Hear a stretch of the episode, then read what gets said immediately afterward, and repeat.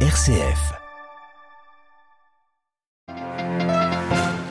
L'Église comptera bientôt 21 nouveaux cardinaux. Le pape François a annoncé hier la tenue d'un prochain consistoire fin septembre. Tour d'horizon de ses futurs cardinaux, mélange entre tradition et innovation. Nous entendrons également la réaction de Monseigneur François-Xavier Boustillot, l'évêque d'Ajaccio en Corse. Il est l'un des deux Français qui rejoindront le collège cardinalis. Dans ce journal également, la situation toujours explosive en Terre Sainte. Les Israéliens ont poursuivi ces derniers jours leurs incursions en Cisjordanie, dans la ville de Jénine en particulier. Et puis, dans notre dossier, dix ans après la visite du pape François sur la petite île italienne de Lampedusa, où il avait fustigé la mondialisation de l'indifférence, où en est-on? Les naufrages se sont multipliés ces dernières années au large des côtes européennes et le sauvetage en mer est devenu de plus en plus compliqué pour les ONG. Notre invité ce matin, Flavio Di Giacomo, le porte-parole de l'OIM, l'Organisation internationale des migrations. Radio Vatican, le journal Olivier Bonnel. Bonjour, le pape François va donc créer 21 nouveaux cardinaux. Hier, à l'issue de la prière de l'Angélus, le souverain pontife a donc annoncé la tenue d'un consistoire pour le 30 septembre prochain. Avec ce nouveau consistoire, le neuvième de son pontificat, François intègre 18 nouveaux électeurs en cas de conclave. Par ses choix, Xavier Sartre, il continue de façonner la composition du collège cardinalis, mêlant nominations plutôt traditionnelles et d'autres inédites. Oui, les nominations traditionnelles, ce sont celles des trois préfets récemment placés à la tête des dicastères pour les évêques, églises orientales ou la doctrine de la foi, des postes habituellement occupés par des cardinaux, mais on sait que le pape peut attendre un peu avant d'en promouvoir les occupants. Nomination plus traditionnelle également, ce qui concerne les archevêques de Madrid et de Bogota. Mais en ce qui concerne les autres, on retrouve là la touche de François depuis le début de son pontificat, avec tout d'abord deux nonces en activité, le français Christophe Pierre et le suisse Émile Potscherig. Le pape avait créé un précédent en 2016 avec le choix du cardinal Zenari en poste à Damas. Autre nouveauté, pour la première fois, le patriarche latin de Jérusalem est créé cardinal, en l'occurrence Monsieur Pizzaballa, un signe de l'attention du Saint-Père envers l'Église mère, comme l'a noté le futur cardinal. L'attention de François pour les périphéries se remarque une fois de plus avec le choix de l'évêque d'Ajaccio en France, de l'archevêque du Cap en Afrique du Sud, de Djouba au Soudan du Sud ou de Tabora en Tanzanie ou bien encore de Penang en Malaisie. C'est la première fois dans leur histoire que ces diocèses ont un cardinal. Et puis il y a Olivier le souci de représenter tous les continents ou de montrer, comme avec Jérusalem, l'attention que le pape porte à certaines églises comme Hong Kong. Xavier Sartre est parmi les futurs cardinaux. Vous l'avez entendu, deux sont français. Monseigneur Christophe Pierre, l'actuel nonce apostolique aux États-Unis depuis 2016, et Monseigneur François-Xavier Boustillot, franciscain et évêque du diocèse d'Ajaccio en Corse.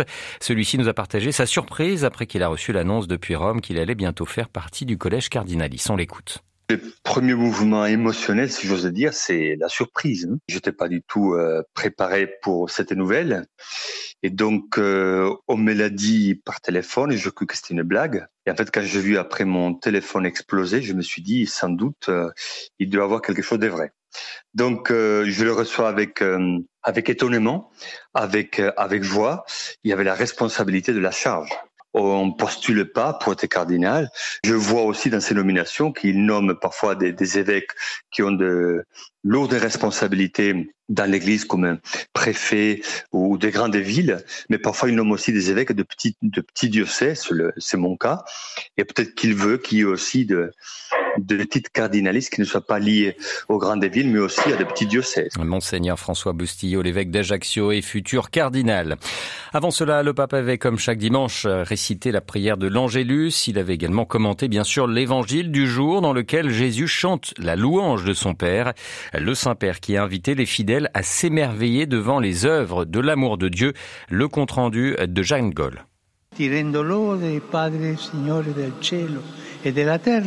Père Seigneur du ciel et de la terre, je proclame ta louange. Ce que tu as caché aux sages et aux savants, tu l'as révélé aux tout petits. Jésus loue son Père, explique le pape, pour avoir révélé le royaume des cieux aux petits. Les petits étant ceux qui ont le cœur libre de toute prétention, de tout amour propre, ceux qui se sentent dans le besoin et non dans l'autosuffisance, ouverts à Dieu et se laissent surprendre par ses œuvres. En outre, les petits sont ceux qui savent lire ces signes d'amour de Dieu et s'émerveiller des miracles de son amour. Poursuit-il, ajoutant que notre vie est pleine de miracles, pleine de gestes d'amour, de signes de la bonté de Dieu.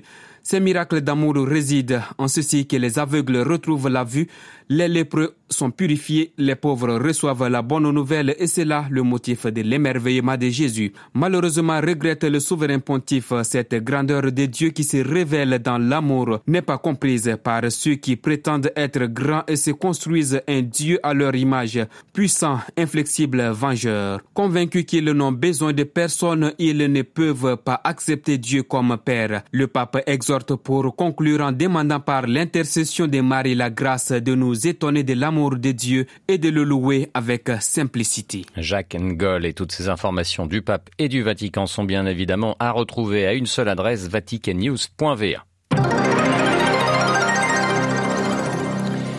Le pape demande l'ouverture d'un véritable dialogue pour la paix en Terre Sainte. À l'issue de l'Angélus hier, François a exprimé sa tristesse devant les violences récurrentes de ces derniers jours entre Israéliens et Palestiniens. Violences en particulier dans la ville de Jénine, en Cisjordanie, où l'armée israélienne mène des raids meurtriers. On fait le point à Jérusalem avec Valérie Ferrand. Malgré les vives condamnations de la communauté internationale contre l'opération militaire israélienne à Jénine la semaine dernière, rien sur le terrain ne semble pouvoir arrêter l'escalade en cours. Les forces d'occupation israéliennes continuent leurs incursions et vagues d'arrestations quotidiennes dans toute la Cisjordanie et les colons leurs attaques et actes de vandalisme dans les zones rurales. Durant ce seul week-end, ces derniers ont attaqué un village bédouin près de Jéricho, détruit des structures dans la vieille ville de Hébron et incendié plusieurs hectares de terre dans la région de Naplouse. Les Palestiniens s'attendent à une recrudescence des violences, notamment dans le camp de réfugiés de Jénine, dévasté par l'opération militaire israélienne de la semaine dernière, mais sans atteindre l'objectif déclaré, éradiquer son foyer terroriste, selon les termes employés par le ministre de la Défense, qui a estimé que l'armée israélienne devrait effectuer d'autres opérations similaires dans ce camp de réfugiés, ciblé pendant deux jours par l'armée de l'air et les troupes au sol, accompagnées de bulldozers qui ont totalement dévasté certaines rues de ce camp. Jérusalem, Valérie Ferron, Radio Vatican. Les dirigeants des pays de l'OTAN sont attendus demain à Vilnius en Lituanie pour un nouveau sommet. À la une des discussions, la guerre en Ukraine, bien sûr, et la question de l'élargissement de l'Alliance Atlantique. La Suède espère en être le prochain membre, comme la Finlande qui a rejoint l'OTAN au mois d'avril dernier. Il va falloir pour cela convaincre la Turquie qui met son veto. Déjà arrivé en Lituanie, le président turc Erdogan et le premier ministre suédois Ulf Kristersson euh, doivent s'entretenir aujourd'hui sur cette question. Le président américain Joe Biden, lui, a avant le sommet de Vilnius est aujourd'hui au Royaume-Uni. Il doit rencontrer le roi Charles III au château de Windsor, puis s'entretenir avec le Premier ministre britannique Rishi Sunak pour aborder notamment le dossier ukrainien. Hier, dimanche, le président ukrainien Volodymyr Zelensky a reçu lui son homologue polonais Andrzej Duda dans la ville de Lutsk, dans l'ouest de l'Ukraine.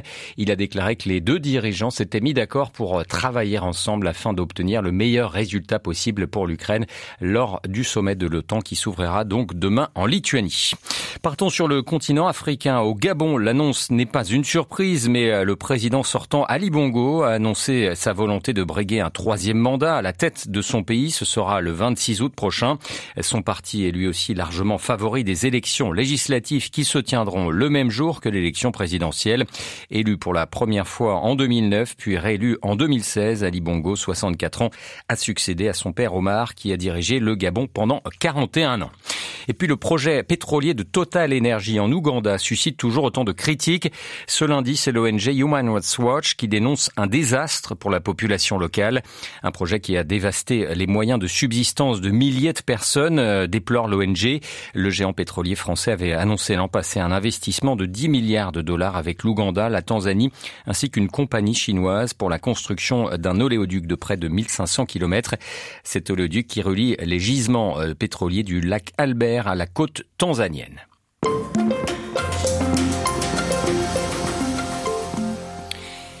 Il y a dix ans, le 8 juillet 2013, le pape François se rendait sur euh, la petite île italienne de Lampedusa, en mer Méditerranée, une île située à moins de 140 km des côtes de la Tunisie et considérée comme la porte de l'Europe. Pour le tout premier voyage de son pontificat, le pape argentin allait rendre hommage aux nombreux disparus en mer et fustiger la mondialisation de l'indifférence, une formule qui euh, fit le tour du monde et qui attira la lumière sur les conditions de voyage de nombreux migrants qui risquent leur vie en traversant la mer. Dix années plus tard, la situation des migrants dans la mer Méditerranée centrale ne s'améliore pas, bien au contraire. Les naufrages se sont multipliés ces dernières années et les opérations de secours de la part des ONG et de sauvetage sont de plus en plus entravées par des gouvernements qui doivent donner des gages à leur électorat. Depuis l'appel du pape François à Lampedusa, on meurt donc encore en mer et l'Europe semble incapable de faire face à cette crise migratoire. C'est ce que regrette notre invité ce matin, Flavio Di Giacomo. Il est le porte-parole pour l'Italie de l'OIM, l'Organisation internationale des migrations. En fait, après dix ans, je dirais que rien n'a changé. Même après les, naufrages de Lampedusa, il y avait eu tous les politiciens européens et italiens qui étaient allés à Lampedusa et ils avaient dit jamais plus ça, plus de morts en mer. Maintenant, on a en fait calculé depuis 2014 presque 27 000 morts dans la Méditerranée et 22 000 seulement dans la Méditerranée centrale.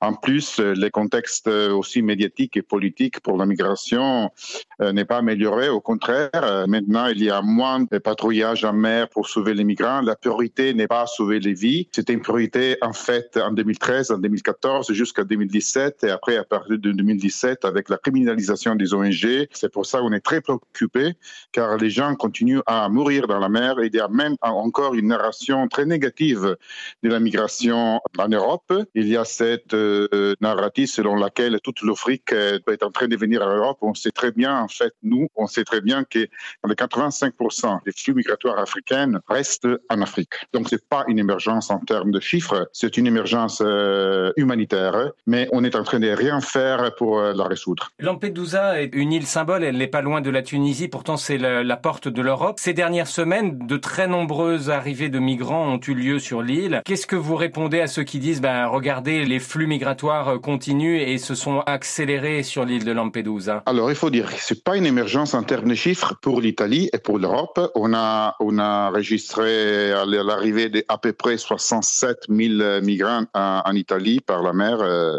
en 2023 jusqu'à maintenant. C'est bien entendu une augmentation par rapport à 2021-2022, oui, mais c'est à peu près le même chiffre qu'on avait enregistré en 2016-2017.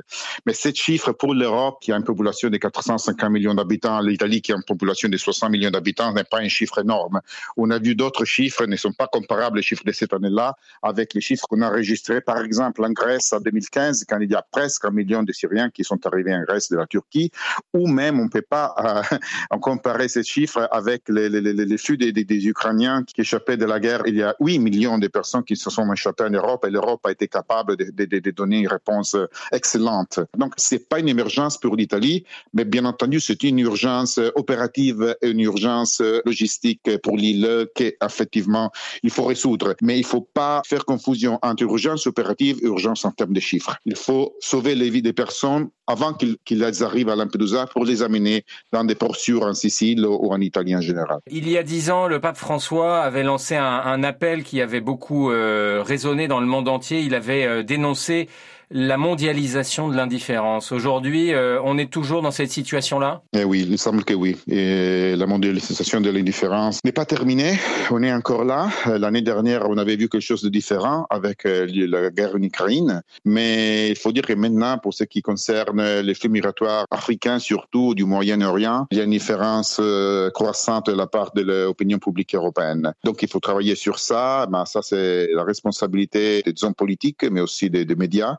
Il faut travailler tous ensemble pour changer cette situation, car en fait, on sait très bien qu'il faut faire face au phénomène de l'immigration avec des politiques long terme. On reste à faire face à l'immigration avec des politiques à court terme qui ne regardent qu'aux prochains trois mois, aux prochaines élections.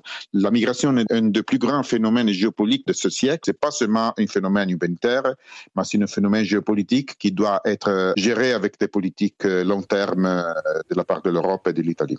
L'archevêque émérite d'Agrégente en Sicile, dont dépend Lampedusa, a célébré une messe ce week-end sur l'île à l'occasion des dix ans de la visite du pape François. Euh, le cardinal Montenegro qui a salué notamment la générosité des habitants de l'île. Flavio Di Giacomo, le porte-parole pour l'Italie de l'OIM, l'Organisation internationale des migrations, était ce matin l'invité de Radio Vatican. Ainsi s'achève ce journal. Merci pour votre fidélité. N'oubliez pas que vous pouvez retrouver Vatican News sur Twitter et sur Facebook. L'information, elle reviendra tout à l'heure en direct de Rome à 13h. Excellente journée à tous.